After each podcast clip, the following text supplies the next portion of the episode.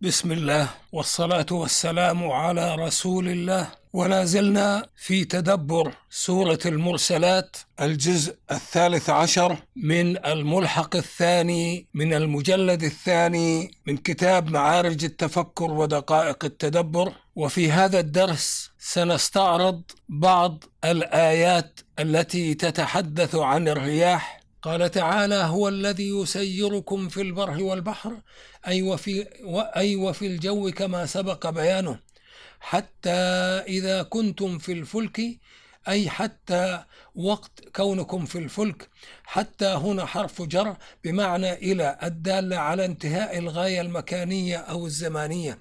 الفلك مركب البحور يطلق على الواحد والاثنين والجمع ويذكر ويؤنث فيقال هي الفلك وهو الفلك وهي الفلك.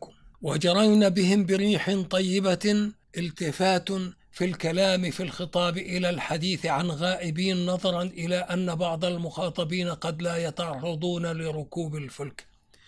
وللأحداث المخيفة التي وصفها النص لكنهم في الغالب مثلهم فيما لو تعرضوا لهذه الأحداث أو لمثلها.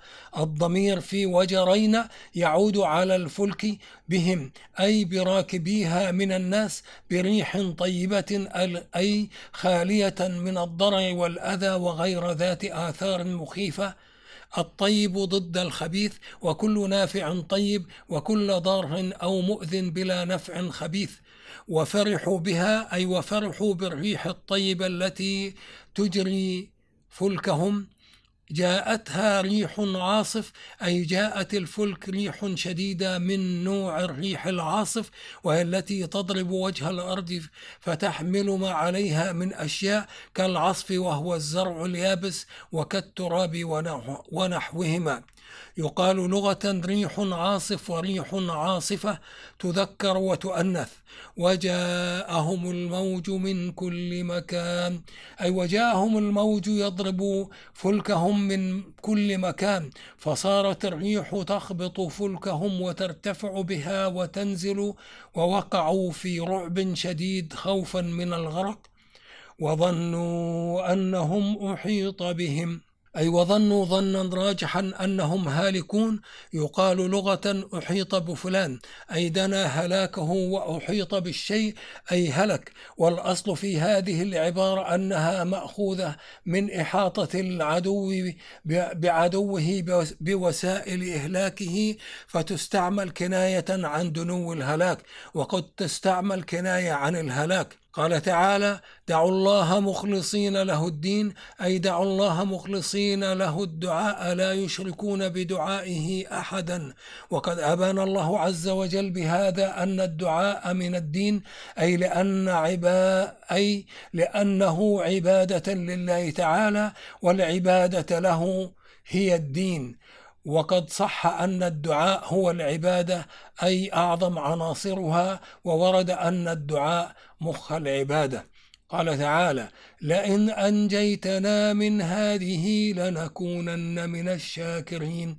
أي نقسم لأن أنجيتنا من هذه المهلكات التي أحاطت بنا لنكونن في المستقبل من الشاكرين القائمين بواجب الشكر لك في أعمالنا وكسبنا الاختياري الشكر هو مقابلة إنعام المنعم بما يرضيه من عمل أو اجتناب أو أي شيء مادي يسره. وقد يشمل القول الذي فيه ما يرضي المنعم إلا أن بعض القول يختص بعنوان الحمد والثناء. فالحمد كالمدح الثناء على المحمود بذكر اتصافه بصفات جميلة فطرية أو مكتسبة أو بقيامه بأفعال حسنة. أو باجتنابه لما لا يحسن أن يصدر منه أو من مثله من مكتسبات إرادية. فهم يحلفون على أنهم سيكونون من الشاكرين لربهم إذا أنجاهم مما هم فيه وأن لا يقتصروا على مجرد عبارات الحمد والثناء. قال تعالى فلما أنجاهم إذا هم يبغون في الأرض بغير الحق أي فلما أنجاهم ربهم إذ أسكن لهم الريح وجعلها رخاء وأوصلهم إلى البر الآمن في تصورهم فاجأوا بنقض ما عاهدوا ربهم عليه وجعلوا يبغون في الأرض عصاة لله جل جلاله ويتجاوزون الحدود بغير حق. وإذا هنا حرف يدل على معنى المفاجأة وهي غير إذا الشرطية. البغي تجاوز الحد المأذون به في السلوك الإرادي ويطلق على الكبر والظلم والفساد في الأرض. ولما كان تجاوز الحد قد يكون مأذونا به كالقصاص والقتال في سبيل الله كان من الحكمة تقييد العبارة بقوله تعالى بغير الحق فالقصاص بالعدل حق والقتال في سبيل الله حق. قال تعالى يا أيها الناس إنما بغيكم على أنفسكم أي ما تجاوزكم الحد بغير حق إلا سبب يعرضكم لعقاب الله بالعدل فهو في الحقيقة عليكم لا لكم. متاع الحياة الدنيا أي وإنما باغيكم الذي تبغونه لإرضاء أهوائكم وشهواتكم ومطالب نفوسكم لا يقدم لكم إلا متاع الحياة الدنيا ومعلوم أن متاع الحياة الدنيا قليل وإلى زوال. بخلاف لذات الجنة فهي نعيم مقيم. قال تعالى ثم إلينا مرجعكم فننبئكم بما كنتم تعملون. أي ثم إلى مقتضيات حكمتنا مرجعكم بالبعث إذ نبعثكم إلى يوم الدين الذي نقيم فيه محكمة العدل فنحاسبكم ونفصل الأقضية بينكم ونجازيكم على ما قدمتموه من كسب إرادي في الحياة الدنيا. واقتصر النص هنا على بيان أن الله ينبئهم بما كانوا يعملون في الحياة الدنيا وهذه فقرة من الفقرات التي يتعرضون لها يوم الدين في محكمة العدل التي سوف يقيمه الله لعباده. ومعلوم أن ذكر بعض الفقرات يومئ إلى سائرها مما يكون قبلها ومما يكون بعدها ولا سيما أن القرآن ببيانه البديع.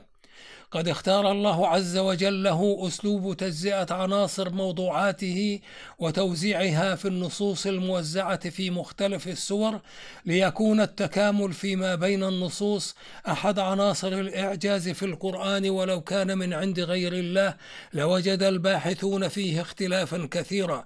ويطول الكلام إذا وضعت هذا النص التاسع الذي جاء في سورة يونس والنص السابق الذي والنص السابق له الذي جاء في سورة الإسراء وقابلت بينهما مقابلة تكاملية على أن المتدبر الحصيف يدرك بالتأمل المتعمق ما بينهما من تكامل رائع بعيد عن تكرار العناصر إلا ما تستدعيه سلاسل الخواطر.